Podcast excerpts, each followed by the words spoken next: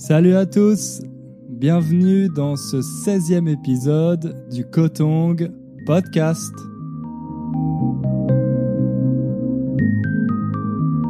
Comme d'habitude, j'espère que vous allez bien. Moi, je suis très content de vous retrouver pour ce nouveau podcast. J'espère que vous êtes bien installés, que vous êtes installés confortablement pour m'écouter, ou peut-être que vous écoutez ce podcast en faisant autre chose, par exemple en faisant la cuisine, en faisant du sport, ou bien en vous promenant. Moi, en tout cas, euh, quand j'écoute des podcasts pour apprendre le polonais, parce que j'apprends le polonais, j'aime bien faire autre chose en même temps. Par exemple, quand je cuisine, j'écoute souvent un podcast, comme ça je peux faire deux choses à la fois. Quand j'étais en France, il y a quelques semaines, j'ai lu un livre assez intéressant et j'ai décidé de faire un podcast sur ce livre pour vous en parler. C'est un livre d'un auteur euh, américain et le sujet de ce livre, c'est le pouvoir des habitudes. Donc c'est un livre assez populaire, peut-être que vous l'avez déjà lu, mais aujourd'hui on va parler de ce livre avec son application pour apprendre une langue, et en particulier pour apprendre le français. Pour apprendre une langue, certaines personnes pensent qu'il existe une recette magique, une chose qui fonctionne pour tout le monde et que si on achète une méthode, on peut apprendre une langue très rapidement. Moi, malheureusement, je ne crois pas à ça et je pense que le plus important pour apprendre une langue, c'est la régularité. Par exemple, vous avez déjà peut-être euh, vu des vidéos de polyglottes, ou bien peut-être que vous avez lu euh, leur blog, ils sont très populaires sur Internet. Eh bien, ces polyglottes, on pense qu'ils ont un talent extraordinaire pour apprendre les langues. Alors, d'un côté, c'est vrai, ce sont des personnes très talentueuses, Peut-être que ce n'est pas possible pour tout le monde d'apprendre une dizaine de langues, mais à mon avis, le vrai secret de ces polyglottes, c'est qu'ils utilisent ces langues quotidiennement, tous les jours. Ce sont des personnes dont les langues sont souvent le métier. Par exemple, ils sont traducteurs, interprètes, professeurs, en tout cas, ils passent leur journée à penser au langage et à utiliser les différentes langues étrangères qu'ils connaissent. Vous avez peut-être aussi entendu parler de la règle des 10 000 heures. Cette règle dit que pour devenir un expert, un spécialiste dans un domaine particulier, eh bien, il faut passer 10 000 heures à s'entraîner. Si vous voulez devenir un pianiste euh, célèbre, vous devez vous entraîner à jouer du piano pendant 10 000 heures. Alors c'est un peu difficile de se représenter à quoi ça correspond cette euh, durée de 10 000 heures. Pour vous donner une idée, si vous jouez du piano chaque jour pendant une heure, eh bien, il vous faudra 27 ans pour passer 10 000 heures. Quand on le dit comme ça, c'est un peu décourageant, mais peut-être que vous n'avez pas envie de devenir un expert. Peut-être que votre objectif pour le français, c'est simplement d'être capable de comprendre les films français et de pouvoir communiquer avec euh, des francophones. En plus, ce chiffre de 10 000 heures, il a été beaucoup critiqué. Certains experts ne sont pas d'accord avec euh, cette conclusion, avec ce chiffre. Il y a des personnes qui passent beaucoup plus de temps pour devenir très bons dans leur discipline et d'autres personnes pour lesquelles ça prend moins de temps. Mais en tout cas, ce qui est important, à mon avis, c'est que pour pouvoir maîtriser quelque chose, il faut y passer beaucoup de temps et si vous voulez passer beaucoup de temps à faire quelque chose, la clé de la réussite, le plus important, c'est la régularité. La régularité, c'est la seule façon de progresser. Si vous faites du sport ou si vous jouez d'un instrument de musique, vous savez que la régularité, c'est le plus important, mais malheureusement, c'est aussi le plus difficile. Alors comment faire pour qu'une pratique devienne régulière? Eh bien, il faut tout simplement que cette pratique devienne une habitude. C'est facile à dire, mais c'est assez difficile à faire. Donc, pour vous aider, aujourd'hui, je vais vous parler de ce livre que j'ai lu, qui a été écrit par Charles Duhigg. Je vais vous parler de ses conclusions et dans la deuxième partie de ce podcast, je vous donnerai des conseils pratiques pour transformer le français en une habitude. Vous êtes prêts? Alors, c'est parti.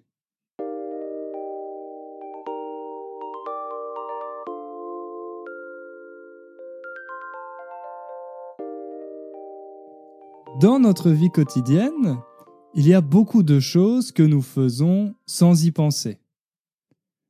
Par exemple, le matin, peut-être que la première chose que vous faites, c'est de boire un verre d'eau, ou alors de vous faire un café, ou bien d'aller dans la salle de bain. En général, vous faites ça sans y penser. Parce que vous avez fait ces choses tellement de fois que vous êtes programmé pour les faire. Vous ne vous demandez pas chaque matin si vous devriez d'abord boire un café ou prendre une douche. Quand vous vous réveillez, vous savez déjà, vous savez automatiquement ce que vous allez faire. Vous faites ce que vous avez l'habitude de faire. C'est un peu comme le pilote automatique d'un avion. Ces habitudes ne concernent pas seulement votre routine matinale, mais toute votre vie. Quand vous allez au travail, quand vous déjeunez, quand vous rentrez à la maison le soir, vous êtes guidé par vos habitudes. Toutes ces habitudes, elles sont très pratiques parce qu'elles rendent notre vie plus facile. Pourquoi? Eh bien parce que notre cerveau est paresseux. Notre cerveau n'a pas envie de faire trop d'efforts, il n'a pas envie de penser ni de réfléchir.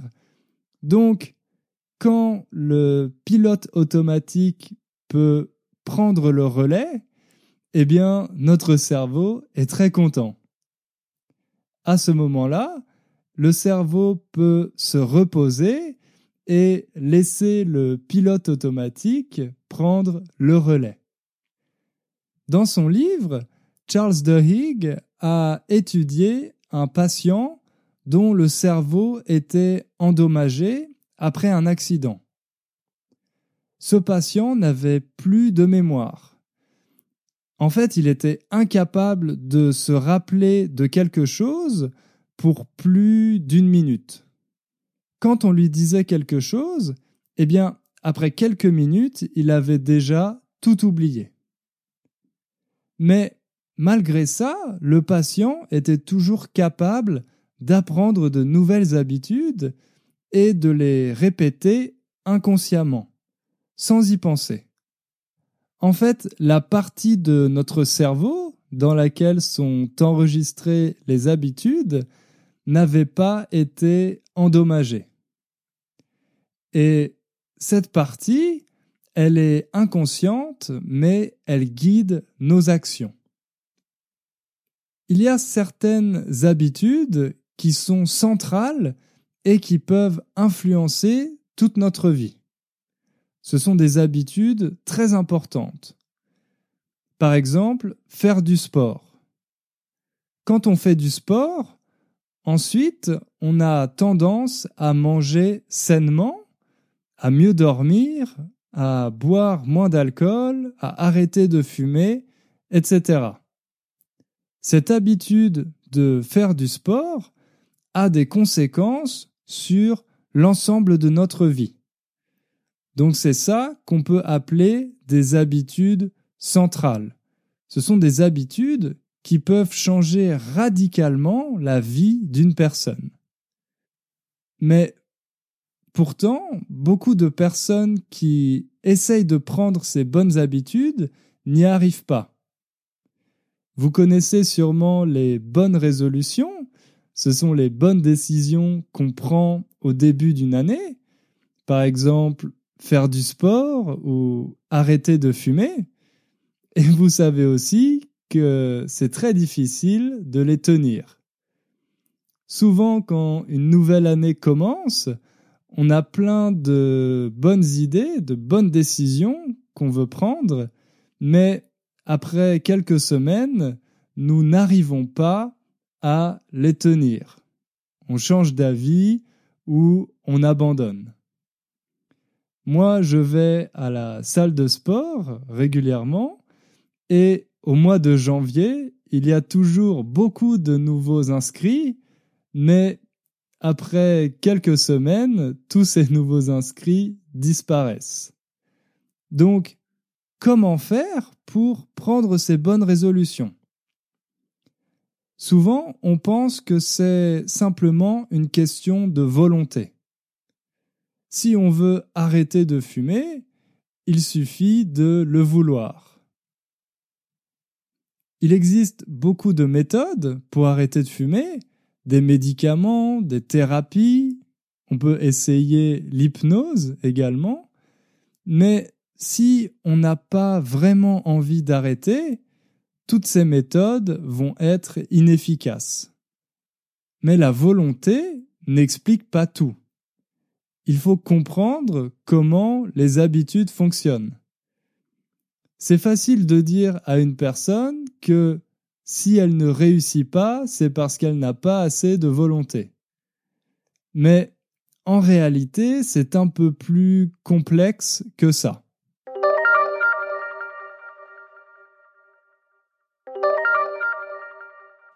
Alors, comment fonctionne une habitude? Pour comprendre ça, il faut diviser l'habitude en trois parties. La première partie, c'est le signal. Le signal, ça signifie la chose qui déclenche cette habitude, la chose qui commence cette habitude. Ensuite, la deuxième partie s'appelle la routine.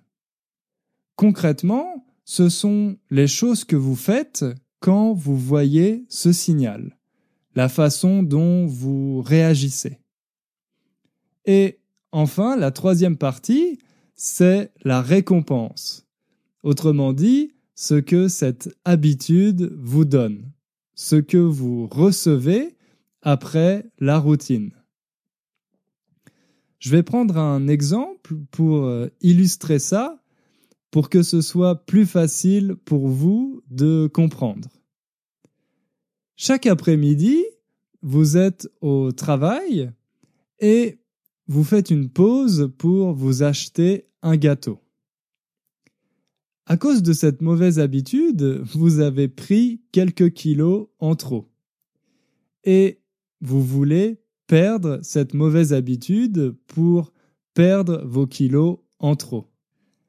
Pour faire ça, il faut identifier précisément les trois étapes de votre habitude. La première question, c'est quel est le signal de cette habitude? Est-ce que ce signal, c'est l'heure? Est-ce que quand vous faites une pause, c'est toujours à la même heure?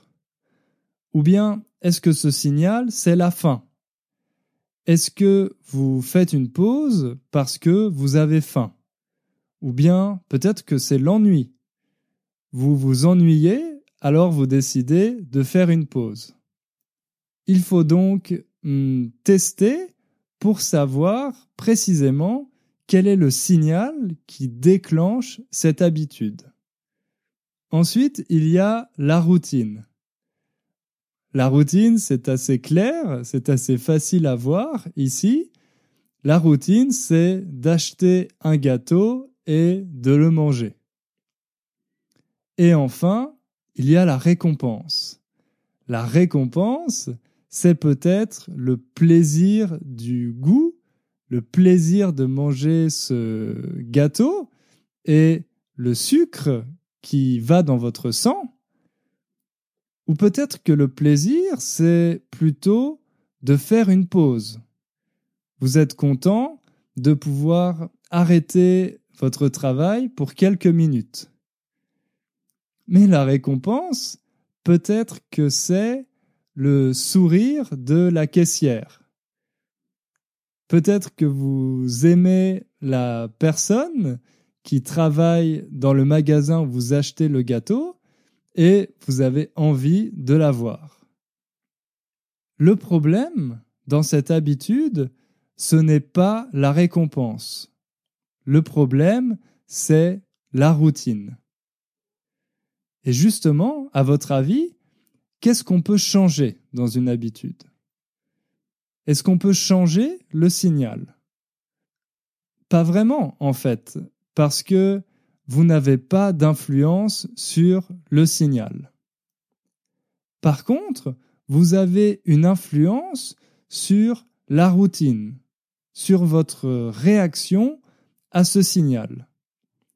Et justement, c'est ça qu'il faut changer dans une habitude. Il faut changer la routine. Il faut reprogrammer son cerveau pour réagir différemment quand on aperçoit ce signal. Si vous faites ça, la récompense pourra elle aussi changer. Ok. Donc là, vous pensez sûrement que, encore une fois, c'est facile à dire, mais c'est difficile à faire comment faire pour changer cette routine, pour créer une nouvelle habitude? Une fois que vous avez fait différents tests pour savoir quel est le signal qui déclenche cette habitude, vous pouvez adopter une nouvelle routine en réponse à ce signal. Par exemple, si le signal c'est l'ennui, que chaque après-midi au travail vers 16 heures vous vous ennuyez, eh bien, trouvez quelque chose à faire pendant quelques minutes pour vous changer les idées. Ça peut être d'aller parler à un collègue ou de faire une petite promenade pendant quelques minutes et de revenir à votre bureau. Si vous faites ça pour vous distraire quelques minutes, vous n'aurez plus besoin de manger de gâteaux et vous pourrez perdre vos kilos en trop.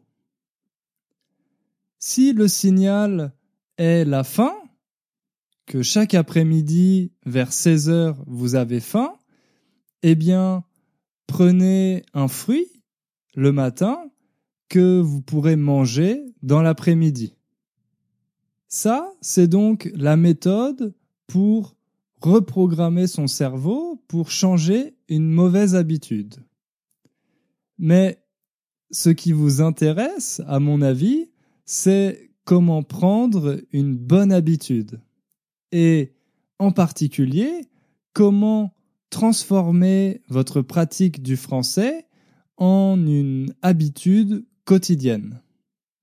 C'est de ça que je vais vous parler maintenant, comment adopter l'habitude de faire un peu de français chaque jour.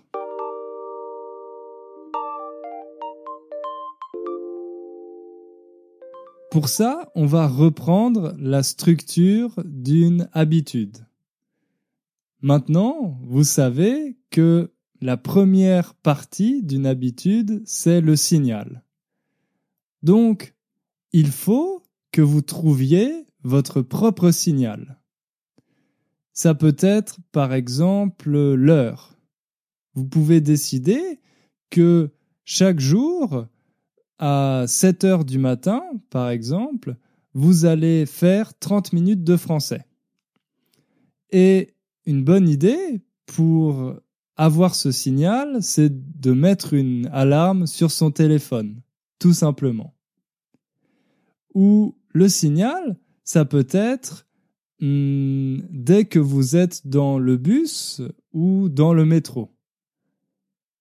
Dès que vous êtes dans le bus ou le métro, eh bien, vous allez écouter un podcast, par exemple le mien, ou lire un article en français. Ça peut être aussi quand vous conduisez. Mais là, la seule solution, c'est d'écouter quelque chose. Il ne faut pas lire quand nous sommes au volant. Le signal, ça peut aussi être quand vous faites la cuisine ou quand vous allez à la salle de sport. Ensuite, il faut adopter une routine que l'on va appliquer à chaque fois qu'on verra ce signal. Cette routine, elle doit être un peu comme un petit programme. Si on se pose des questions sur ce qu'on va faire, eh bien, on va perdre du temps et ça ne va pas être productif. Si, quand vous vous préparez à faire du français à 7 heures, vous ne savez pas par quoi commencer, vous allez sûrement perdre du temps à chercher un article ou à chercher une vidéo à regarder et vous allez sûrement finir par procrastiner. Et si on fait ça, il y a de grandes chances qu'on abandonne cette habitude. Un exemple de routine, ça peut être de commencer par relire son vocabulaire. J'imagine que vous avez un cahier dans lequel vous écrivez votre vocabulaire. Eh bien, vous pouvez commencer votre routine par relire votre vocabulaire pendant 5 ou 10 minutes. C'est un peu comme quand on fait du sport, on commence par s'échauffer pour préparer nos muscles. Ensuite, la deuxième partie de votre routine peut être de lire un article ou de regarder une vidéo pendant 20 minutes. Pour faire ça, une bonne idée, c'est de préparer cet article ou cette vidéo la veille. La veille, ça veut dire le jour d'avant. Comme ça, vous n'allez pas perdre de temps le lendemain à chercher quelque chose. Vous saurez déjà la chose que vous devez faire. Par exemple, si vous avez choisi un article, vous savez que vous devrez lire cet article. Ou bien, chaque dimanche, vous pouvez préparer un programme pour toute la semaine. Vous pouvez dire le lundi, je vais écouter ce podcast. Le mardi, je vais lire cet article. Ensuite, mercredi, je vais faire quelques exercices de grammaire, etc., etc. Si vous avez déjà votre programme qui est préparé à l'avance, ça sera plus facile d'adopter et de suivre votre routine. Ensuite, il y a évidemment la récompense. Alors ça, la récompense, ça dépend vraiment de vous. Ça peut être un petit chocolat, par exemple. Mais il faut faire attention à ne pas devenir accro. Ou alors, si vous avez un programme, vous pouvez mesurer votre progression. Et cette progression, eh bien, c'est votre récompense. Vous allez voir que de semaine en semaine, vous connaissez plus de mots, vous pouvez comprendre des choses plus difficiles, et ça, ça va être votre récompense. Vous pouvez aussi vous féliciter. Vous pouvez dire bravo, aujourd'hui j'ai appris dix nouveaux mots. Personnellement, ma récompense, après avoir fait du polonais, c'est de regarder une vidéo sur YouTube. Une vidéo pour euh, me détendre, qui n'est peut-être pas très intelligente, mais qui est une petite récompense après avoir fait un effort. Mais vous savez que si votre routine est déjà un plaisir en elle-même, si vous prenez du plaisir à faire votre routine, elle sera aussi votre récompense. Donc, vous n'aurez pas besoin de manger un chocolat pour vous récompenser. Cette habitude, elle ne doit pas être une corvée. Une corvée, c'est une chose qu'on est obligé de faire, mais qui n'est pas très agréable. Par exemple, euh, faire le ménage dans votre maison ou faire la vaisselle après manger, ce sont des corvées, des corvées domestiques. Cette habitude de faire du français, elle ne doit pas être une corvée. Elle doit être une chose qui fait partie de votre vie et qui vous donne du plaisir. N'oubliez pas pourquoi vous apprenez cette langue et présentez-le de façon positive. Par exemple, si vous apprenez le français pour passer un entretien d'embauche, dites plutôt J'apprends le français pour progresser dans ma carrière pour obtenir un meilleur poste. Vous voyez, ça c'est une façon plus positive de présenter nos objectifs. Cette habitude de faire du français quotidiennement, elle peut devenir une habitude centrale. Pourquoi? Eh bien parce que si vous avez un contact quotidien avec la langue, ça va vous permettre d'améliorer rapidement votre compréhension et surtout de penser en français. Et ça, ça va vous donner envie de faire de plus en plus de français. Jusqu'au jour où vous ferez du français sans même vous en rendre compte. Vous ferez du français de manière inconsciente. Par exemple, si vous prenez l'habitude de lire les informations en français, peut-être qu'un jour, vous ne vous apercevrez plus que ce que vous lisez est en français. Parce que ça sera devenu quelque chose de complètement naturel pour vous. Il est aussi important, à mon avis, de ne pas oublier de changer la routine de temps en temps. Parce que si on garde la même routine pendant des mois et des mois, il est probable qu'on finisse par s'ennuyer. On peut avoir l'impression de tourner en rond. Tourner en rond, c'est une expression pour dire qu'on ne progresse pas. On reste sur place. On tourne en rond. Une bonne façon de casser un peu cette routine, c'est par exemple d'avoir des challenges. Comme ça, c'est une source de motivation pour sortir un peu de votre routine habituelle.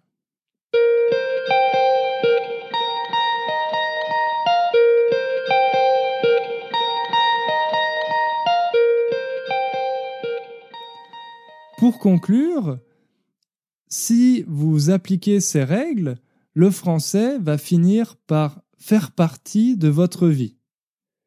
Et une fois que vous aurez atteint un niveau suffisant pour vous, vous pourrez simplement le maintenir en faisant des choses que vous aimez. Par exemple, en regardant des films, en écoutant la radio ou en lisant des articles régulièrement.